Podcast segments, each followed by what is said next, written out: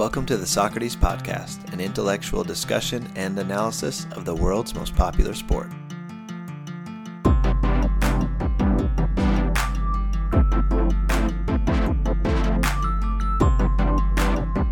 On today's episode, how Saudi Arabia shocked Argentina and the world by getting a deserved victory, plus a quick roundup of the rest of today's action. All this and more coming right up.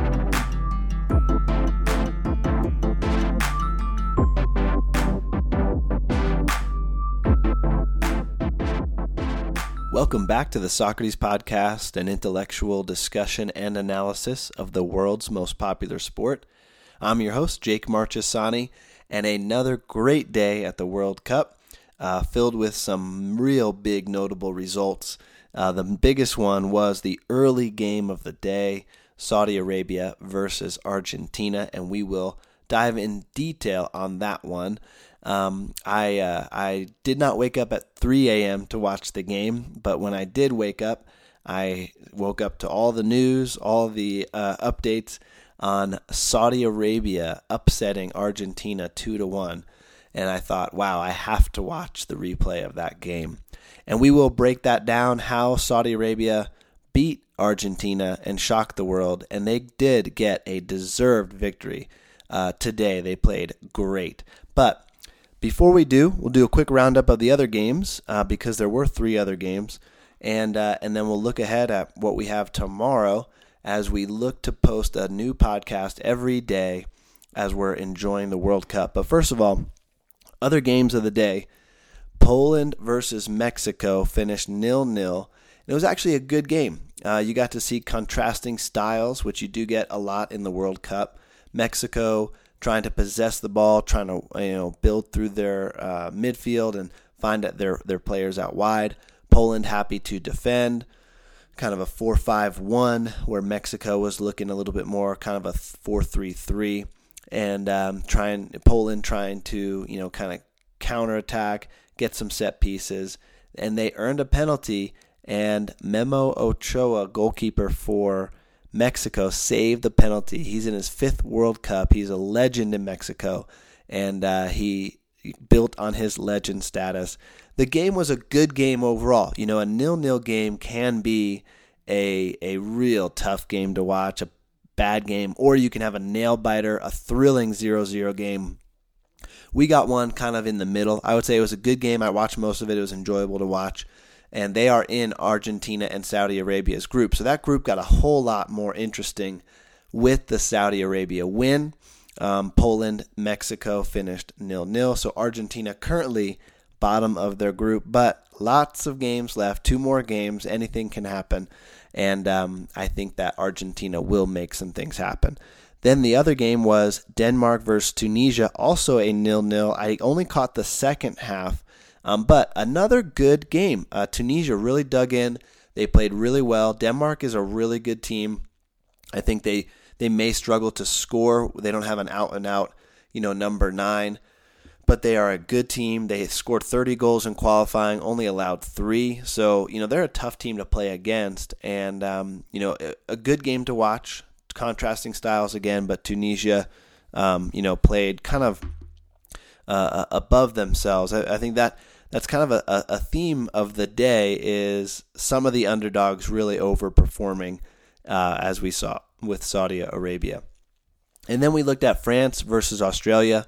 That was a rout four to one France, and uh, they looked really good. You know, the headline for France coming into the tournament was all their injuries. You know, the defending champions, they have Paul Pogba out, uh, N'Golo Kante, uh, they lost Karim Benzema right before the World Cup. Christopher Nkunku. Uh, they uh, um, Kimpembe is also out injured. This is you know three starters probably who uh, who are out of the World Cup completely, and they field a team with you know Olivier Giroud, obviously Mbappe. Uh, really love um, Tchouaméni. Uh, I think I'm pronouncing his name right. Uh, Aurelien Tchouaméni. What a great name. He plays for Real Madrid. He was solid in the center of the park. Uh, Adrien Rabiot had a great game. Uh, and then, you know, they had a, a, lot of their core players. And then they bring players off the bench and you're like, wow, they could have started too. So even with all the injuries and uh, and, and the challenges and potential setbacks, France is a super deep squad, maybe the deepest uh, here. Uh, maybe Brazil will challenge them, especially in attack. Brazil super deep in attack. I can't wait to watch them on Thanksgiving Day. But wow, France, what a performance! You know they they went down a goal early. Uh, Australia was looked ready for the game, but qu- uh, Australia got overwhelmed pretty quickly by um, by France. I mean, Australia played a good game. I give them credit; they didn't give up, but France just grew into the game and they really dominated. Once they got their first goal, they didn't look back. Olivier Giroud became uh, the all-time leading goal scorer, tied with Thierry Henry for France. Although I'm sure Kylian Mbappe will break that record one day. But they looked really good, and um, you know they're not repeating the disaster that they did in 2002 after they won the World Cup in '98. They're looking solid. They look good so far. I think they're going to top their group with ease, and they could make another deep run. France looked really, really good.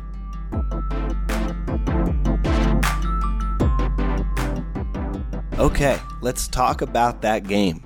Saudi Arabia versus Argentina. You know, I picked Argentina to win. I, I it was partially um, I picked them to win the whole thing, the whole World Cup. It was partially, you know, I think that they finally figured out how to play with Messi, and they've been playing great.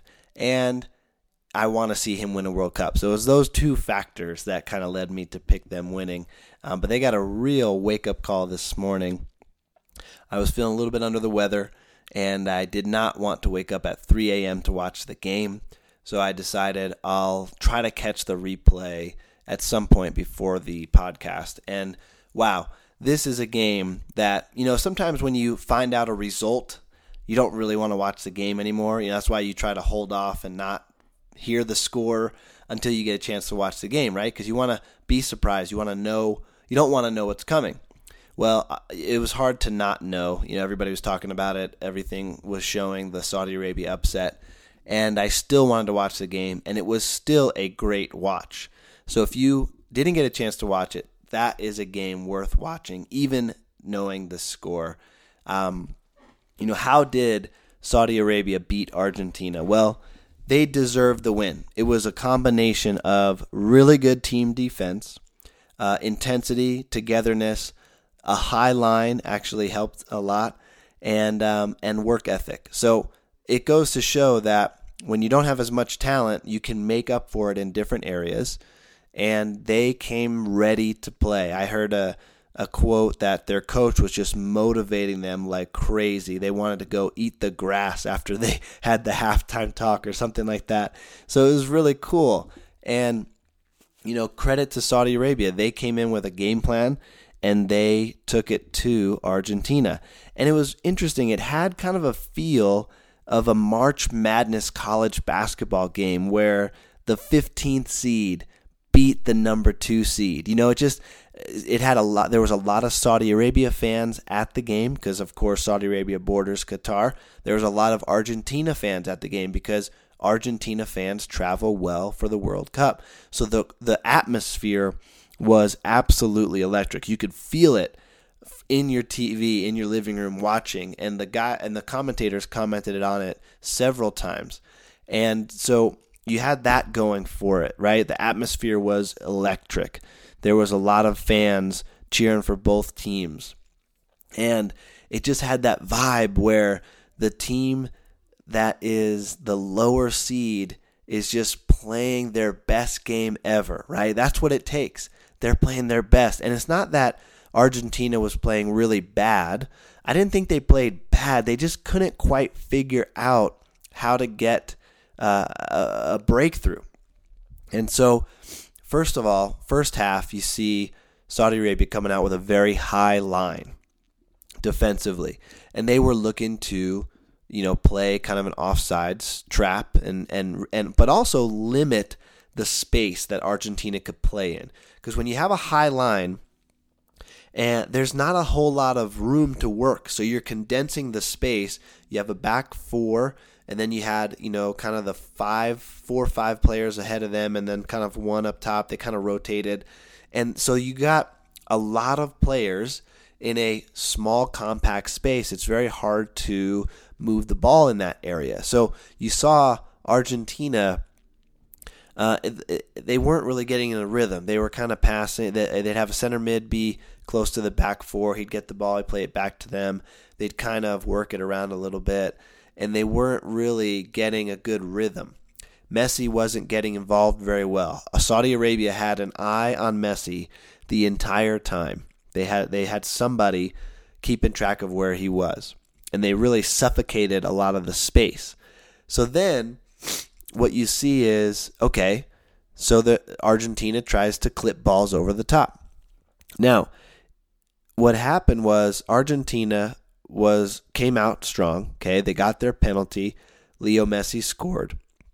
He had another opportunity even earlier in the game that got saved, and so they're up one 0 and there. But then Saudi Arabia responds by getting up the pitch, looking to create activity, looking to create something, and they didn't just sit back.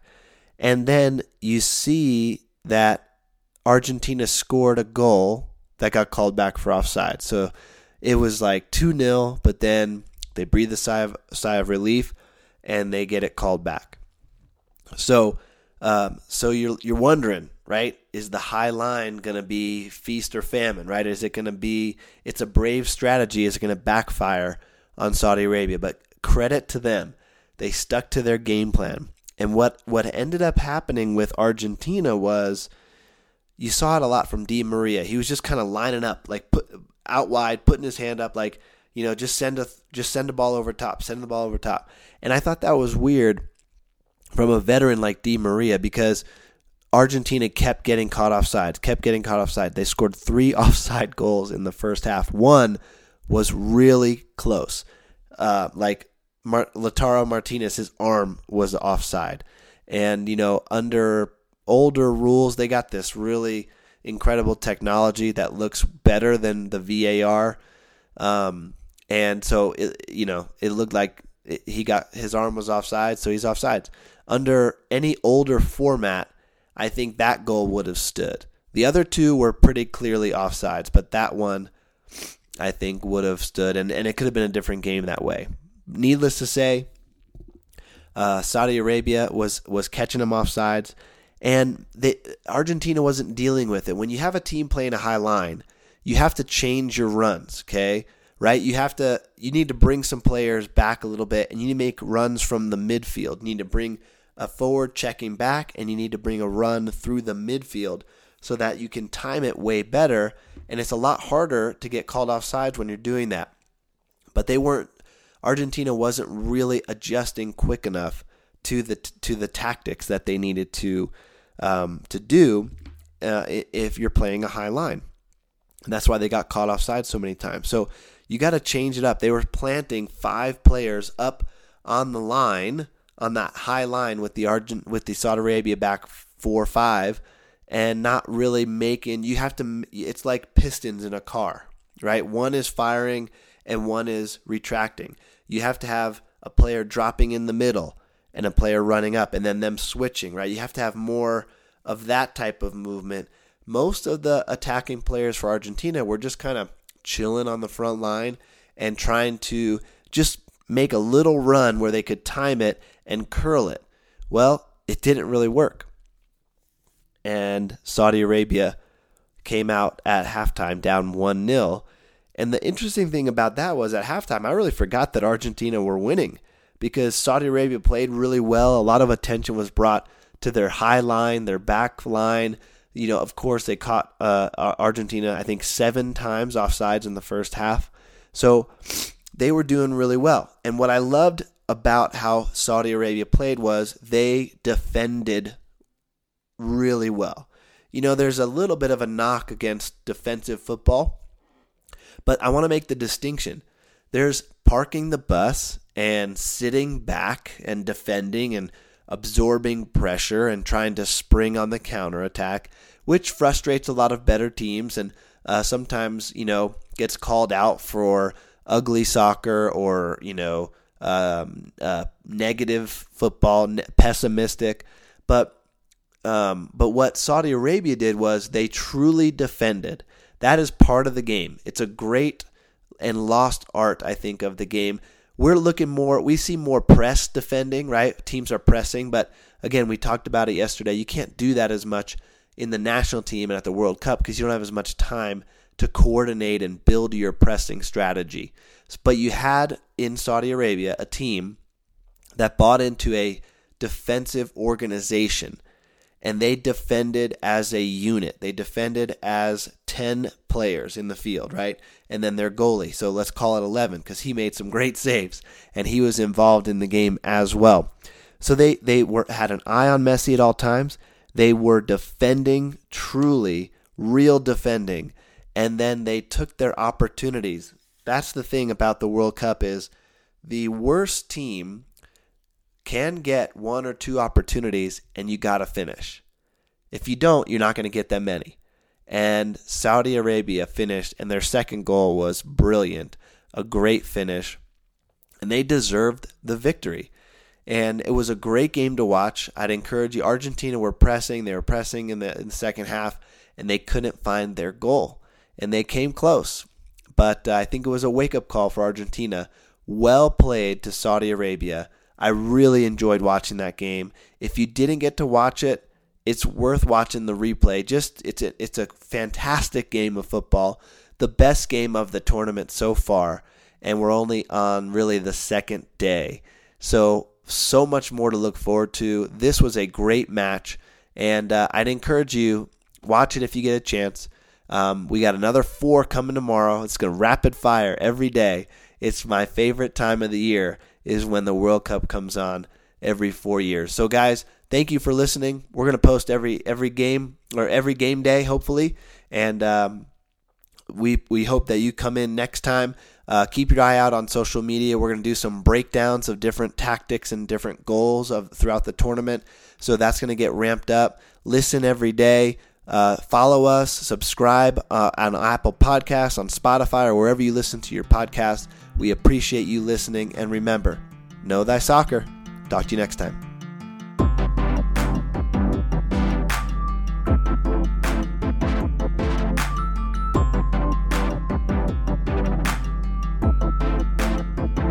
Thank you for listening to the Socrates Podcast. Special thanks to Grid Lab for providing the music and the artwork for today's episode. Socrates Podcast is a production of Ball Watchers FC.